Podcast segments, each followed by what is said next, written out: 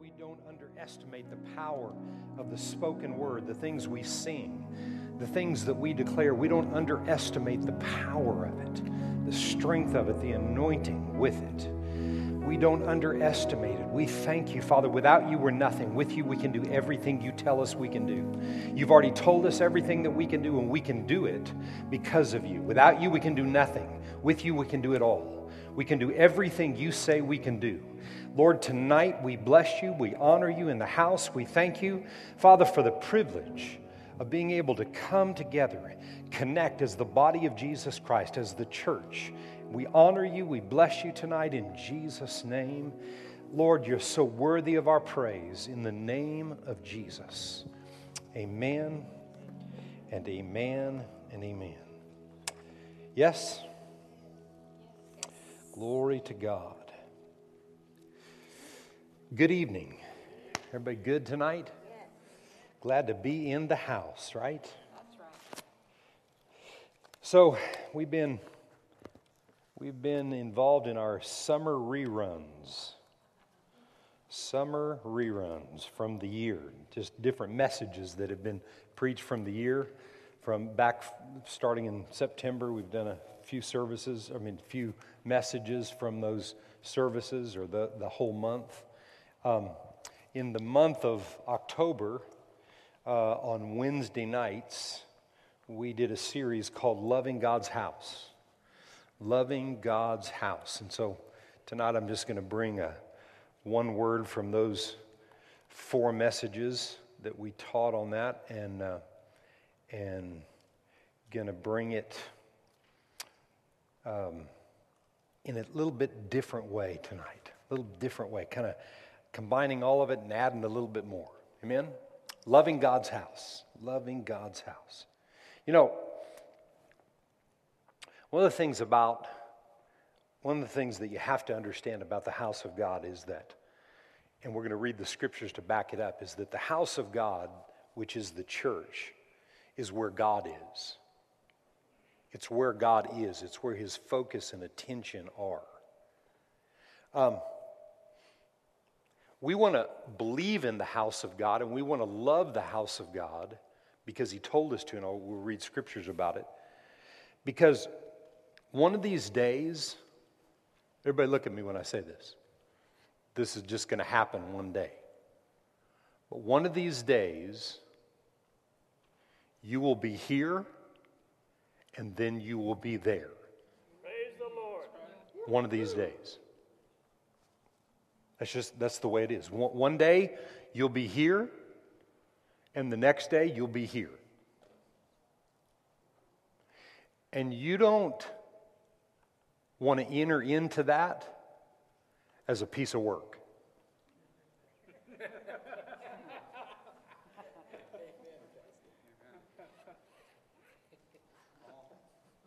And the only way you won't, listen to me, don't misunderstand what I'm saying. The only way you won't is if you have a love for the house. Only way. You say, well, no, I have to have a personal relationship with God. Yeah, but there's only one way. There's only one way for a personal relationship with God, and that's the house. So I'm going to back all that up.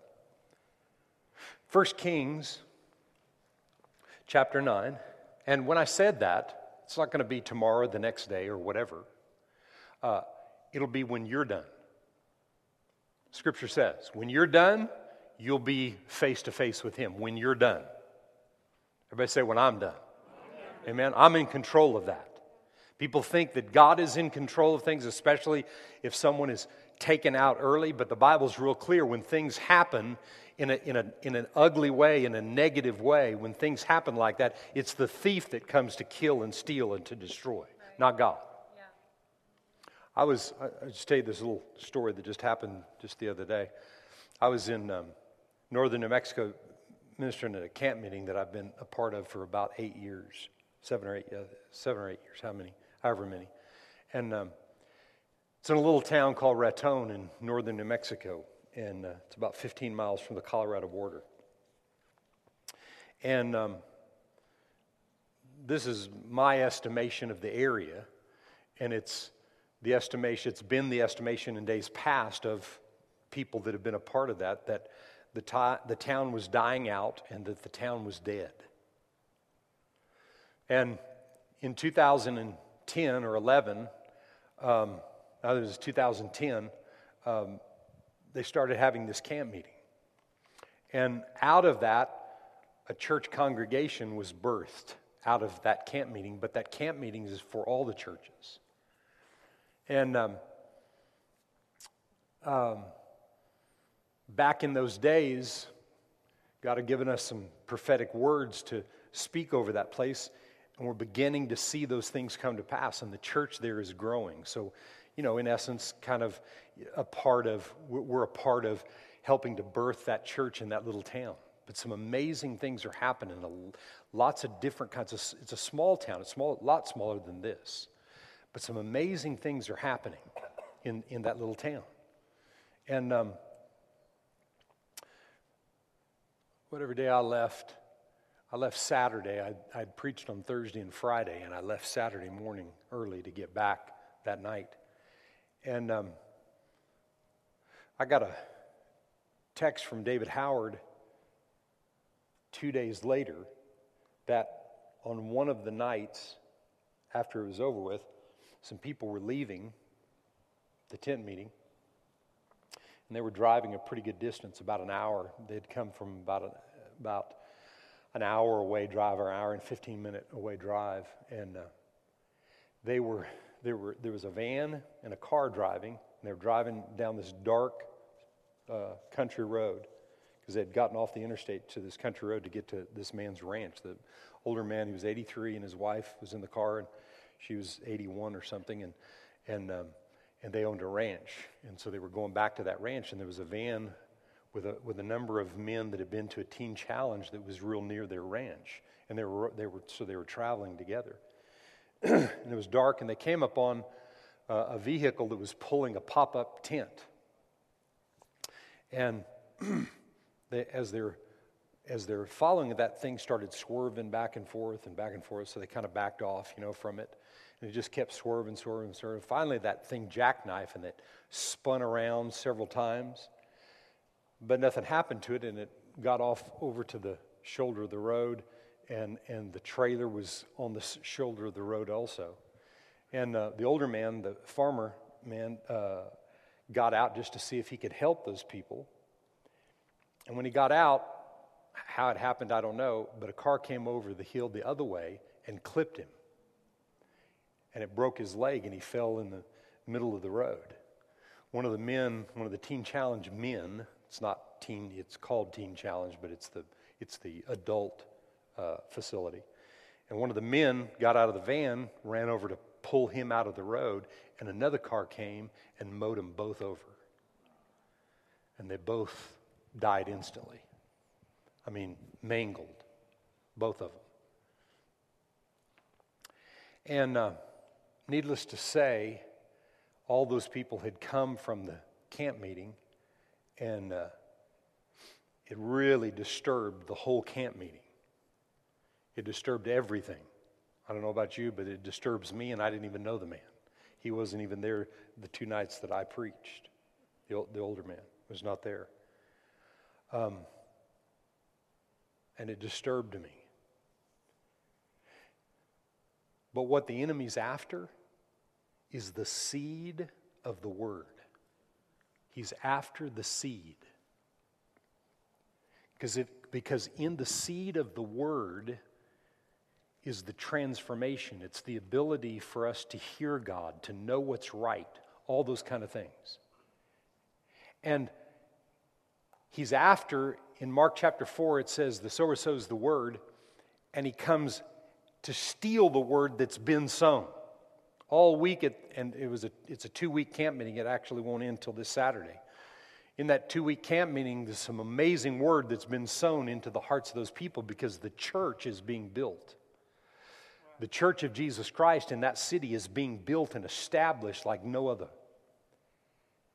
And how about a situation like that to come to where it confuses people, gets people down. I mean, you can just think all the thoughts that come as a result of something like that. And what does that do? It gets people over into fear.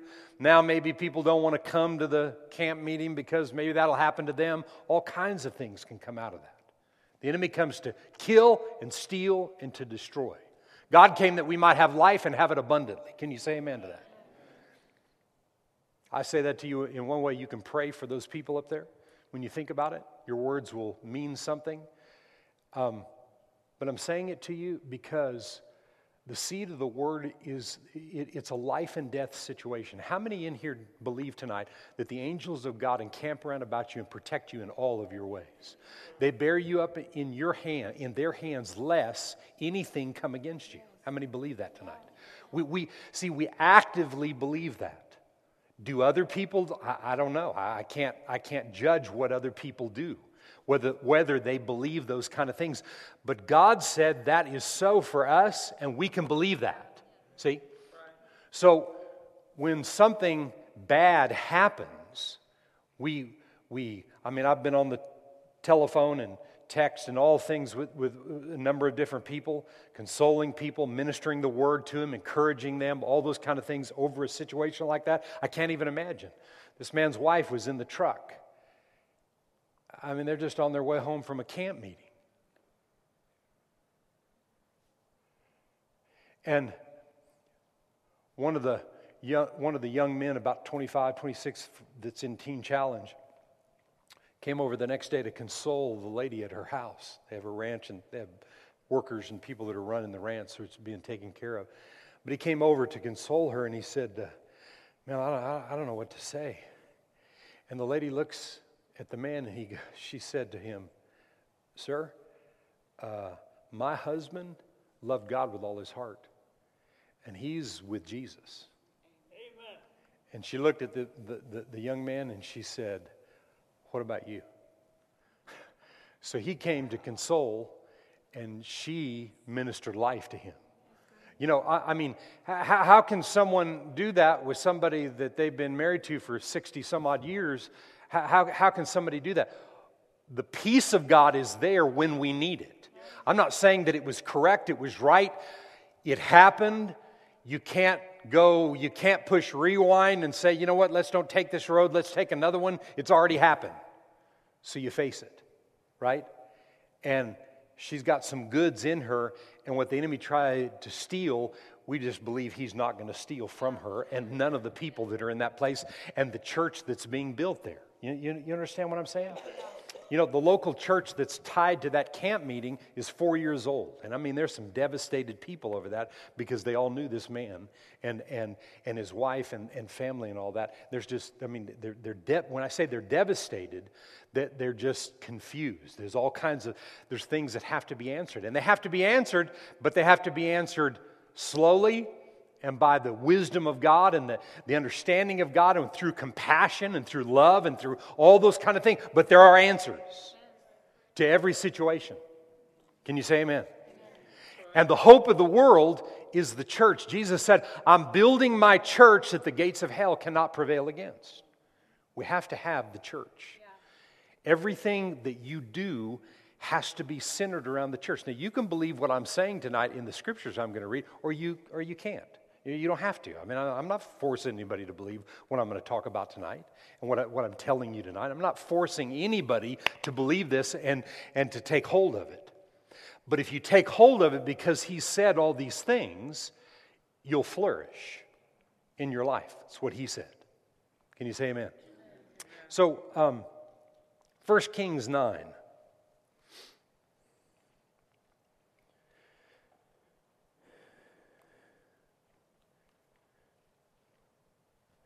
And verse 1.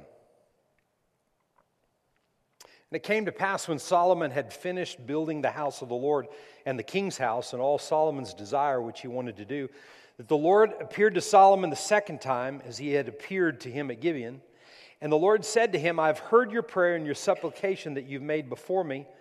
I have consecrated this house which you have built to put my name there forever, and my eyes and my heart will be there perpetually continuously, forever. Amen? My eyes and my heart are on my house. God is building his house that the gates of hell shall not prevail against. Well, I thought he was building his church. Well, let's look in the New Testament. And if you've been, you know, this is a major review, but I'm, but I'm adding a couple things to this. It's a major review if you've been around here at all. But you cannot hear enough about being connected and loving and having a passion for what God loves. Can you say amen? Having a passion for what God loves. In 1 Timothy uh, chapter 3 and verse 15,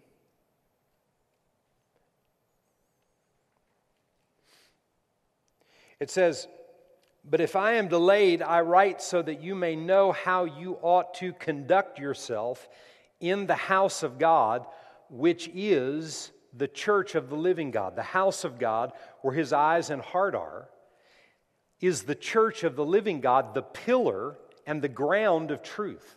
It's the foundation of truth. I'm going to say a couple things, I'm going to say a number of different things tonight just to, just to stir your thinking and challenge you.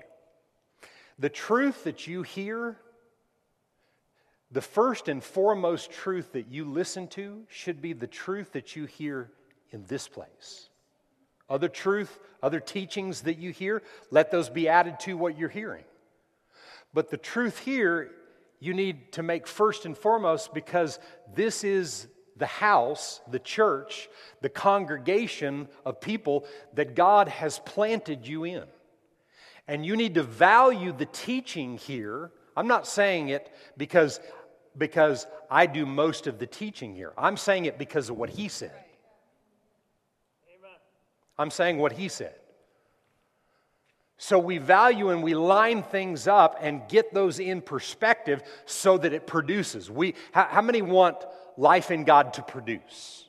Okay? We can talk about it all day long, but we want it producing. And I'm saying if you put first and love the house that he loves, where his heart and his eyes are, and that's where his that's where he is perpetually, eternally, forever, his focus is on the church, it'll produce for you. Amen. When you learn to love that and appreciate it in spite of it.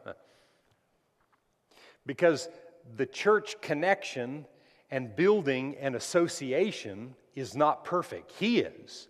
But what he's building here, he's building through us. He's developing us, which we're the church. And he's building us, and, and the more we get built because we love what he loves, the more we become like him. It's not, it's not valuing and saying, well, you know, uh, what Pastor Bert teaches is not quite as good as what this guy teaches over here, so I spend more time listening to this. I promise you, you'll get even more out of what you're listening from so and so over here if you value what's taught here. So, so you understand, we're not, we're not discouraging you from listening to anything else because it's vitally important. You're not going to get it all here. But if you don't value this first, it won't produce in the other.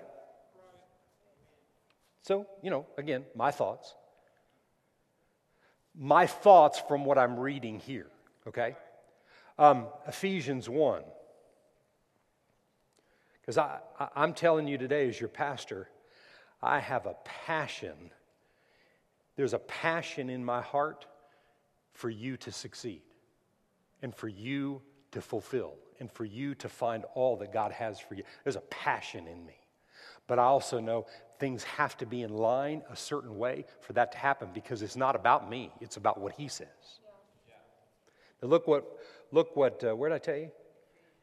Uh, yeah. Uh, look at uh, the first chapter in the, uh, in the 20 um, second verse. And he put all things under his feet. The Father put all things under the feet of Jesus and gave him, Jesus, to be head over all things to the church, which is his body. We're not going to read tonight in, in Ephesians uh, 5 where it talks about, um, about the body of Jesus Christ, that he gave uh, some as apostles and some as prophets, evangelists, pastors, teachers for the equipping of the saints so that the saints could do the work of the ministry. Okay? The picture you see here is We see from Old Testament and in 1 Timothy 3, house of God, Old Testament, house of God becomes the church, okay? That's where, our, that's where he is. That's where we need to be. If you were gonna, if you were gonna meet President Trump, would you go to Kerrville, Texas to meet him?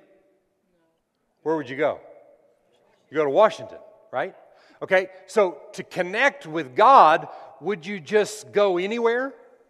Well, you know, I go out on the lake and I love the lake and I just connect with God on the lake. Anybody ever connected with God on the lake? Raise your hand if you've never been there to the lake. Because I promise you, if you're on the lake and, and you're at peace with God, you'll have a greater connection at the lake than you will a lot of other places. When you're just out there in the water and it's calm and you realize He's a great creator and all those kind of things.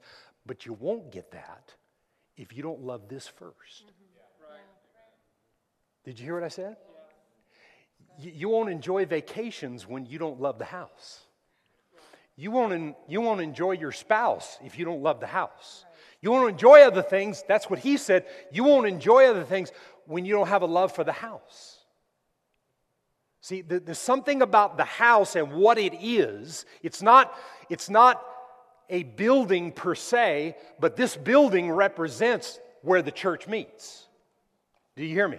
So, here in this place, if you're to be a part of this place right here and you're planted in this place, then here is where you need to meet with God and connect with God through the teaching, the presence of God in the place, and be able to take that and apply it to your own life, take other things that you hear and do, and apply it and put it to work, and it produces the life that you're looking for. Right. But it's connected to the house, which is the church, which is his body that steps out and goes and does the work.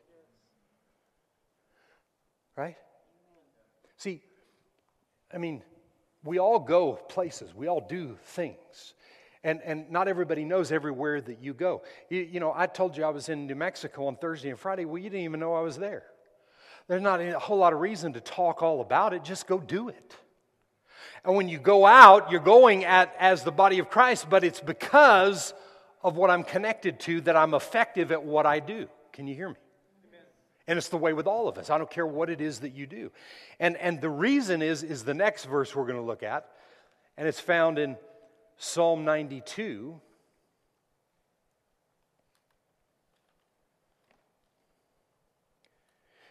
And verse 13. Psalm 92 and 13.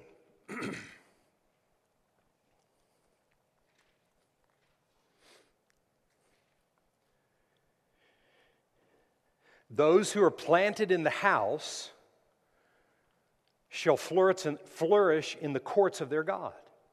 Those who are planted in the house. So, when I'm planted in the house and I love the house and I love the church, and I know that I'm the body of Jesus Christ, when I have a love for the house and I've been with God because I put value in the things that I'm hearing and that I'm hearing taught, I'm valuing those things. That means when you come in, you know, if you have a notebook or if you have an iPad or you have an iPhone or you take a notes, I mean, it may just be little things that you jot down to remind yourself because what I'm telling you tonight, He told me to tell you.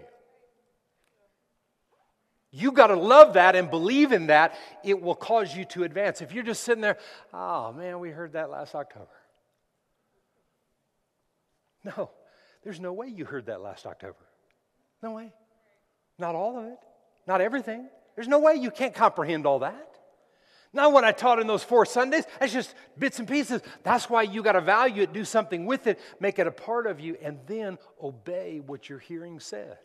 See, I have to take, every time I hear the word preached, I have to take what I hear preached, I have to go look at it for myself, and I have to make it my own. If I don't, it's just what someone else said. You understand? I got to believe it. I got to believe in it. See, if what I'm telling you tonight, if you can't believe in that, and you're just trying to believe in it, you know, it won't work for you. You have to believe it. That means you show up every time the doors are open. That means you come and you get involved and you sow and you, and, and, and you serve and you're a part of the things that are going on because it's His house, His eyes and His heart are in it. He loves it. And He wants to see it advance. And I want to love what He loves. I want to hate what He hates, but I want to love what He loves. And I'm telling you, He loves His house. Yeah. Amen? Ephesians 5 25, and you can go look at that later. But it says, Jesus loves the church. Jesus loves the church. Is it up there? Husbands, love your wives just as Christ also loved the church and gave himself for her, the church. That's us. Exactly right. That's us. Jesus Christ loves the church. Amen? We have to love the church because he loves it, but we got to believe in what he loves, so we have to understand it. It's not enough to just say we love it, but we got to understand why he loves it, and then we've got to understand why we need to love it. I want to love what he loves, I want to hate what he hates, but I've got to understand it along the way. So, two last things that I'm going to that, that I'm just going to spend the rest of my time on tonight, the last hour and a half. Um, no, I'm teasing. Um,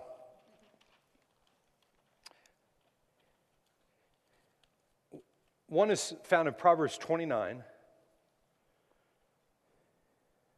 And I'm actually going to read. Um, I'm going to read from four translations this one verse. Proverbs 29 and uh, verse 18. And I'm going to start. I'm going to start with.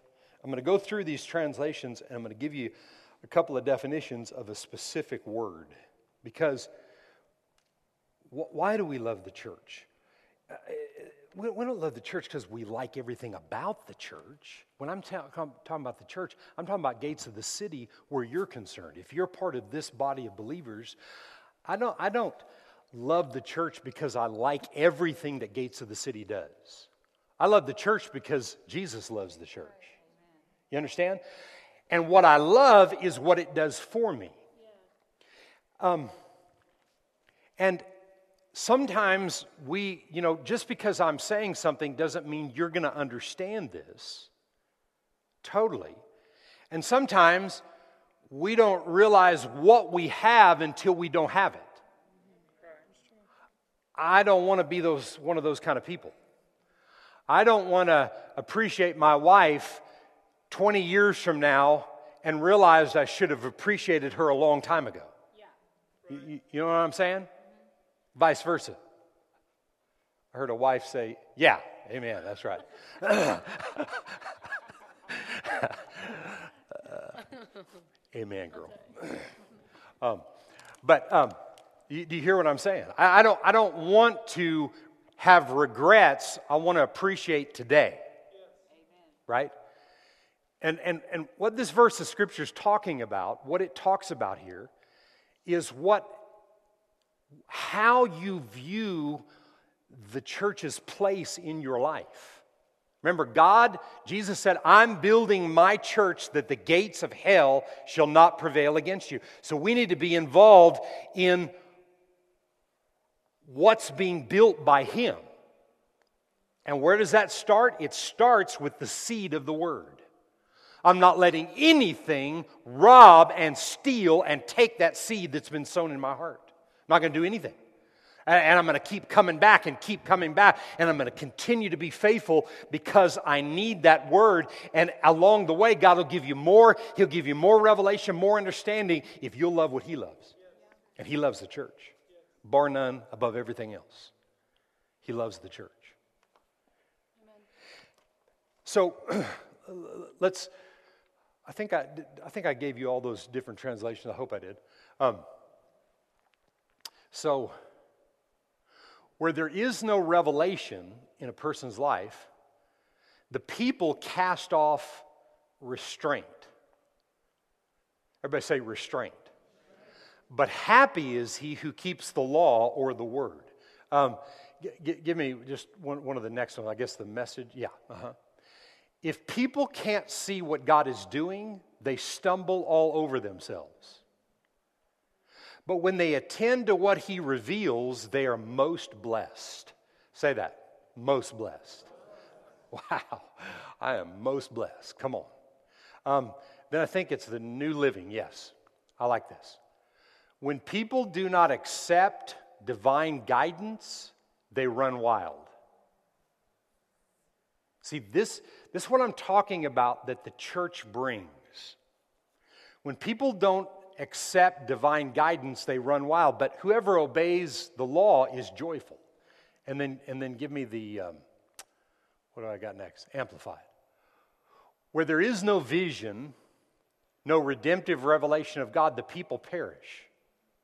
But he who keeps the law of God, which includes that of man, blessed, happy, fortunate, and enviable is he. Enviable? I didn't think envy was good. No, no, no. It's talking about other people envying what you have. Yeah. Enviable. That person becomes in. People want what you have. Yeah. And and uh, I can't speak for you, but and don't misunderstand the way I'm saying this, but people envy what I have. I, I, I, I mean, I, I don't know how, I don't know.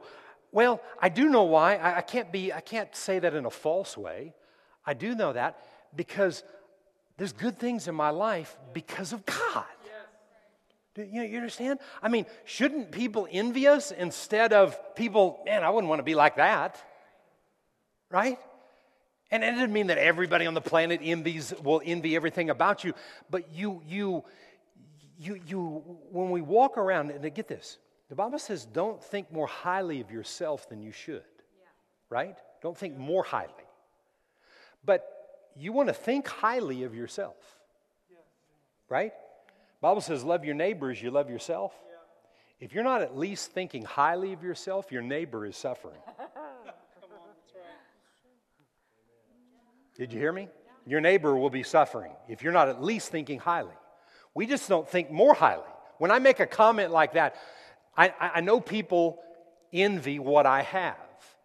That could sound like you're thinking or talking more highly of yourself. No, I'm just saying that they see God in me.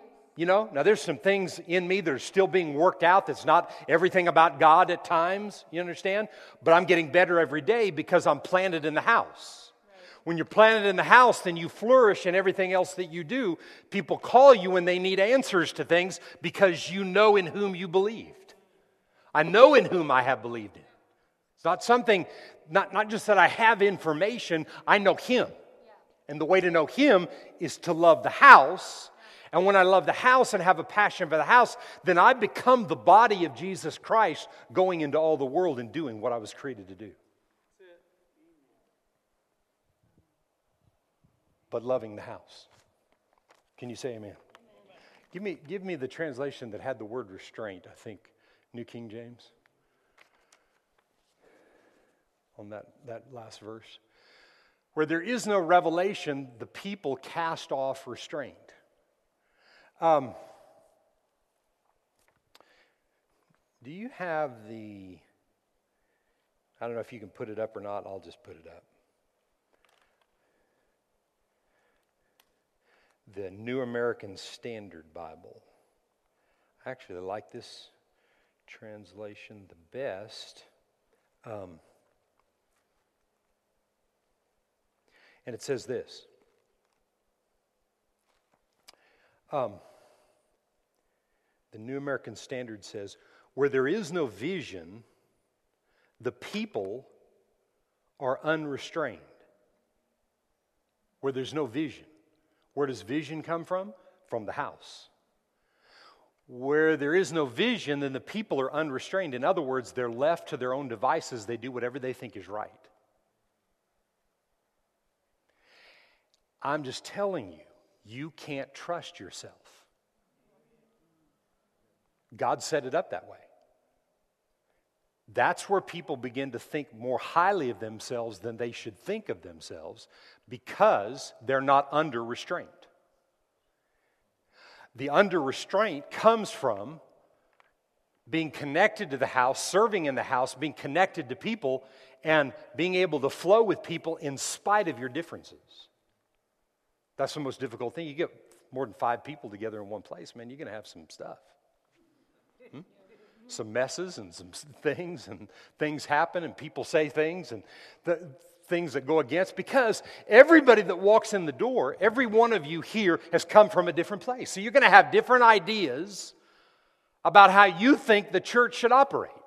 That's why you need somebody to lead, and you need somebody in a place of leadership that's going to say, We're going to do this, and, and lay it out line upon line, precept upon precept. That's why we read so much scripture here.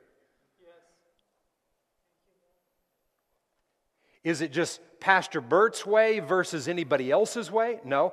God put me in this place. I'm in this place of authority for this congregation of people. And to whom much is given, much is expected and required. And I have a huge responsibility to make sure that how we flow and how this church is led is led by Him. You understand? But it's going to flow through my personality. And that's what you have to like. You just have to like it. You have to agree with everything, but you have to like it.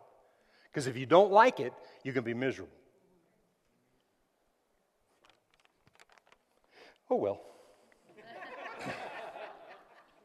so the word restraint is defined as this. Amen. the, word, the word restraint is a condition that keeps someone under control or within limits. and it's to protect one from self. Restraint is to protect you from yourself. I tell you what, Jesus saved me, but the church rescued me. Yeah. I, I, I mean, possibility I could be dead if it hadn't been for the church of Jesus Christ and the connections that I've had through the years to the church. Can you say amen to that? And you know, I'm not saying you would be, I'm just saying there's things like that that you realize if you don't have restraint and you're not challenged to deal with yourself. Remember what I said when we first started? One day you'll be here, and the next day you'll be over there. There'll be that day. I've been reading about people that have lived the longest that they have record of. I've been studying that. Been reading about the lady that lived 122 years and some odd months that they have record of. She was from Italy. Uh, France. I don't know, France or Italy, one of the two. But the top 100 have lived at least 114 years. And there's eight people left living today that are at least 114 years and up. I think up to 117 right now, the oldest person somewhere, wherever she lives. And they're all women. I mean, just, just about. There's a couple guys in there, but it's mostly women. Um, and I've been studying and, and, and reading about that because I want to hear what their there are certain things that they've learned that were part of you know the, the key to their longevity i, I want to hear about that i want to hear that i, want to focus on that instead of focusing on someone that passed away at 56 right you know what i'm saying why, why focus on something let's let's think about longevity yeah i said you're going to cross over one day but whenever that day will be when you want it to be right. if you know our god he said he would give us length of days until we're finished. That's what he said. Amen. Amen. 120 is looking good, right? Do you hear what I'm saying? God wants us to not step over the other side afraid of restraint. Because I'll just tell you this you're going you're going to end up going into class 101 when you get in his presence because you will learn restraint. Yeah. and I'll just tell you this the difference up there and here is there, there'll be no resistance to it. There'll be no devil in heaven, no resistance. But you know what? There's a greater crown involved when you overcome in the midst of the resistance. Yeah. Bible says it. There's a greater crown. But one day, you'll pass over. Let's learn it now. And we learn it by number one, having a love for the house.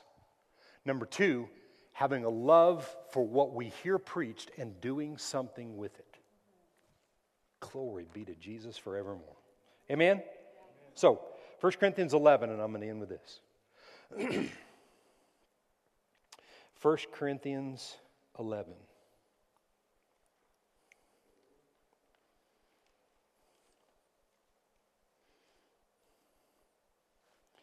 And we're going to start with uh, verse 27. So,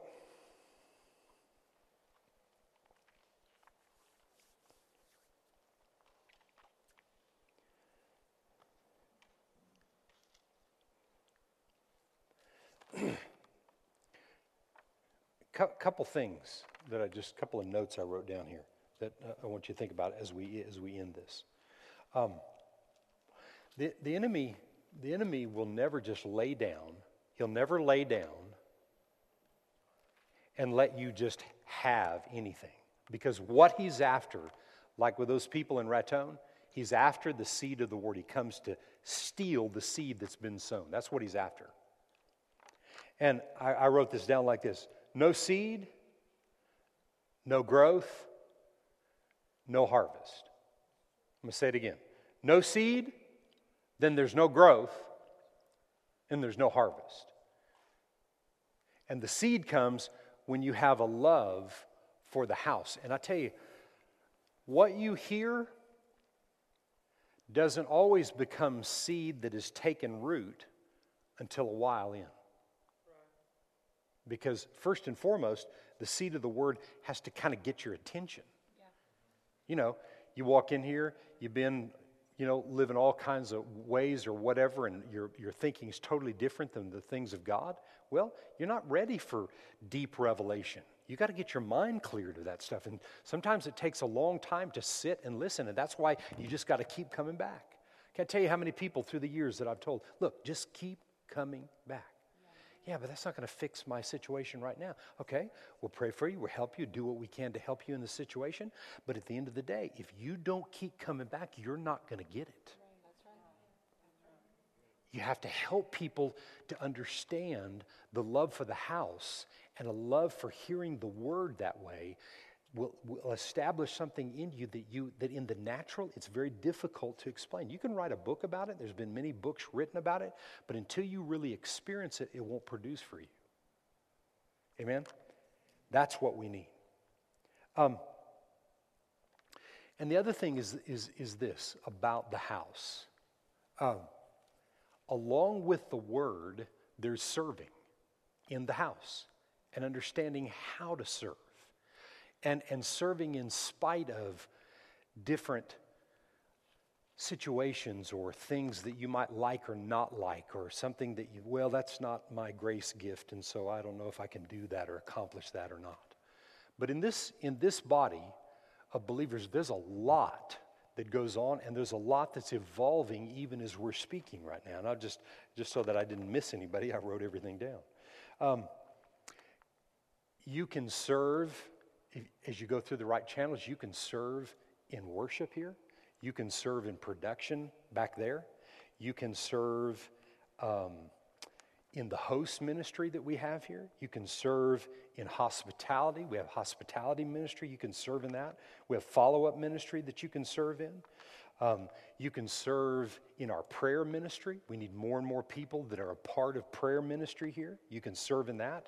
Uh, you can serve in the children's ministry. We really need volunteers. Uh, tonight, we'll get a show of hands. How many want to be in children's ministry tonight? And no, I'm just teasing. I, I'm, I'm just saying, you can serve there. You can serve in youth. We've had a kind of a sabbatical from youth ministry, but that's coming back. You can serve in that. You can serve, we, have got a whole new thing that we're establishing in missions and, and what missions ministry out of this church is going to look like. I mean, I'm excited about it and a whole new thing there. Um, we, we had a missions vision night about three weeks ago, and some things are evolving and coming to pass with that. Um, we have pastoral care, ministering to people like in hospitals or different places when there's a need that there's prayer. There's personal prayer ministry. Um, and, and and you, if you have a personal prayer need, you know, you put, uh, put that on the website and, and they'll, the, the, whole team will pray over that and believe God with you about things like that. It takes, it takes people to accomplish that. It, it, that doesn't just happen. You know, we don't, we don't just hire out. We need people that are a part of the church that, that believe in it and have a love for it to, to step out and be a part of those type of things. There's uh, connect groups that, we, that we've been doing now for a while that, that are very effective. There's our Heart for the House ministry that works on, on different projects around the buildings and the properties here. Um, there's people that clean the church here at Gates of the City. Uh, and, and there's different options, ways you could even help doing something like that, cleaning the church. Uh, there's upkeep outside, uh, not just the Heart for the House group that meets, but other out, uh, upkeep of the property. This 122 acres takes a lot of work, and it's a work in progress. There's things that are being accomplished and completed. How, how many like how they, they finally finished our project in the front? Everybody see it? They got the rock down on there, and the whole thing was finished and done. Amen? And, and so, those, you know, that's just one project. There's another 90 projects to go, you know, around this place, you know, because it's we're in a work, a work in project, in, in progress. But you have the opportunity to give and to sow into that. That was about a $22,000, $21,000 project, and we've had about $12,000 come into that to the, the, the, project in the front. You can still sow into that if you want to and, and help and, and see that accomplished. But I mean, seeing that finished for me is a huge thing for us. And, and having, having it opened in the front there, and, and now we've got to put fences and gates and signs and things where it's more inviting for people to come. It's more inviting now than it was before, but it's going to get even more inviting, right? But th- those are just visions that we have for this house to accomplish. So it's not just about you receiving the word, but being able to give back into that. You know, and I, and I said earlier about valuing the preaching here. Um, making sure that you value where you pay your tithes in, in the house, that that revelation comes to you.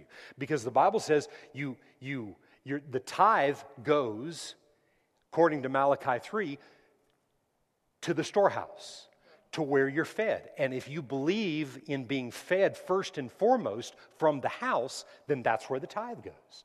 Offerings to other places as you sow into, like the, the property here, or other things that we have going on that you hear. This body and this pulpit has never pressed people to give a dime for anything, ever. We just let you know opportunities to give. And when you sow into the house of God that is good ground, if you're coming here, you got to believe this is good ground, then it's going to cause you to flourish in the courts. You see, those kind of things. It's all about valuing what you do. That's about loving the house of God, loving the house that God loves. He loves his house. His eyes and his heart are in it and on it, and God wants that to continue to flourish because he wants you to flourish. Those who are planted flourish. Now, I said all that to end it with this. Number one in the, in the house, very, very important, is not casting off restraint, believing in the house, not pulling away and casting that off. The second thing is being able to discern things for yourself and it's found in 1 Corinthians 11 and verse 27, 8, and 9. Therefore, whoever eats, uh, uh, verse 28, but a man must examine himself, and in so doing, let's see, I'm in, I'm in the wrong translation. Did I tell you where to go? New King James on this one. Um, verse 28. But let a man examine himself, and so let him eat of the bread and of the cup. These are scriptures that we read around communion and those kind of things. Verse 29 For he who eats and drinks in an unworthy manner eats and drinks judgment to himself, not discerning, not discerning the Lord's body. For this reason, because people don't discern the Lord's body, Remember, the house is the church, which is his body. And when people don't discern that correctly, it says here in verse 30 For many are weak and sick among you, and many sleep. In other words, they're powerless. Because, two things, they don't judge their own hearts. Where does judgment begin? In the house. That's why we come to the house. The house is here. We preach the word. The word will cause uh, an ability in you to judge your own heart. You, are not, you're not called to go judging everybody and every, what everybody else does. You're called to judge your own heart. And it begins right here. Can you say amen to that? It begins right here in the house. And when I begin to judge it, then I correctly discern what the body of Jesus Christ is really about and really for. We're not here just to take up a spot on a hill. Amen?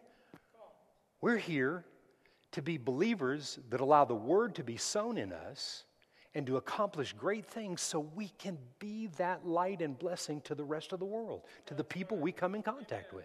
Amen? That's what it's about. I mean, I could, I could have a story about every person in here. And, and so don't, you know, don't think because I'm going to use somebody and I'm going to use a story about somebody in here, don't think that you're not important. This person's just more important. No, I'm teasing. I'm just using this as an example. Just came to me right now. Josh is sitting right here. And um, many, many years ago, Josh came into this body when we were meeting somewhere else. Who knows where we were? We met in nine different locations in Kerrville, Texas. How many were kind of a part of that? we met in some places. Can you say amen to that? Woo, did we meet? Anyway, but Josh came into the body in those times. And um, there were, along the way, maybe not 101, but at least 50 in one, uh, opportunities for him to maybe get offended at times or maybe leave or get discouraged because of this thing, that thing, or the other. But over time, what happened in his life, and, and, and you know, anybody that's going to be a doer of the word and they're going to step out and believe God, man, they're going to be persecuted. Many of the persecutions that come against the righteous, well, my God delivers me from all of them. Amen. And you know how you know you're delivered? You're sitting here tonight. You didn't quit, didn't give up, didn't throw in the towel. And I've watched Josh through the years in maybe some things that didn't work the way he wanted to rise up and overcome those things and see greater things work in his life because he didn't quit the house. And I, like I said, I could tell stories about many, many of you sitting in here tonight. I just had that one thought and that one story. Don't take that wrong.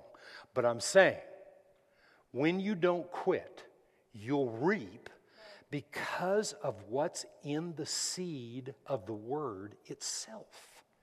That's what makes you. It's not you just not quitting. See, if you don't quit, then the seed of the word doesn't quit. It's not just not quitting, it's that you become passionate about his house and about who he is, and you learn to realize what it's really all about. Then you don't have to pay the price of getting offended and leaving and not realizing how protected you were because of the restraint that was in your life. I've seen many, many, many people, and some, some people in the last few months that I've seen, that cast off certain restraint at different times. And I mean, some horrible things that have happened to people. I mean, horrible. I don't want horrible for nobody. I want good for people. You understand?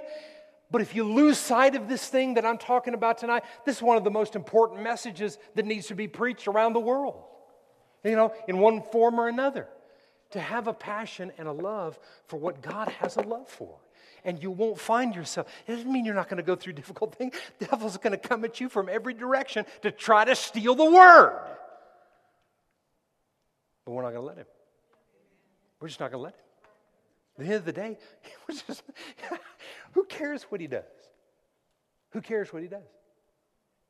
And there's, there's days you'll wake up, some situation will happen, fear's gripping your heart. But I'm just telling you, you got to every situation that, that, that rises up like that, you're, you're determining, no, uh, it's not getting the best of me. It's not getting the best of me. You know, you know the things that really try to get us are things that happen to us that we thought never would. You know what that's saying? You know what that's saying to you? That's saying you're growing because the, the petty little stuff that, that most people get moved by, it didn't move you, so he's hitting you from another direction. Yeah, yeah, but so yeah, that's exactly right, right? I got you. I hear. I hear you. right? Right. That's why we can't quit. And in the not quitting, we embrace this love and passion for what God's really about. And I'm telling you tonight, I am so grateful for the power and the seed of the word. I'm so grateful how beautiful are the feet of those that have preached the word of God to me through my life and have been there for me and helped me and set things in place and in order. Um, in a relationship that I'm developing with the pastor of the church in, in Raton, just, you know, he's, you know, I'm becoming like a spiritual father in that situation, you know, just from a distance, just helping them in anything that I can do. I mean, well, you just want good for them. You understand? You just, you just want them to advance. And when somebody will actually listen and learn from my mistakes, oh my gosh. I mean, he didn't realize how blessed I am to see that he could possibly listen to what I said and not fall in the same trap that I did. And that's the way we got to view life. That's why we've got to view life with everybody that we come in contact with. We have a love for the house. Can you say amen?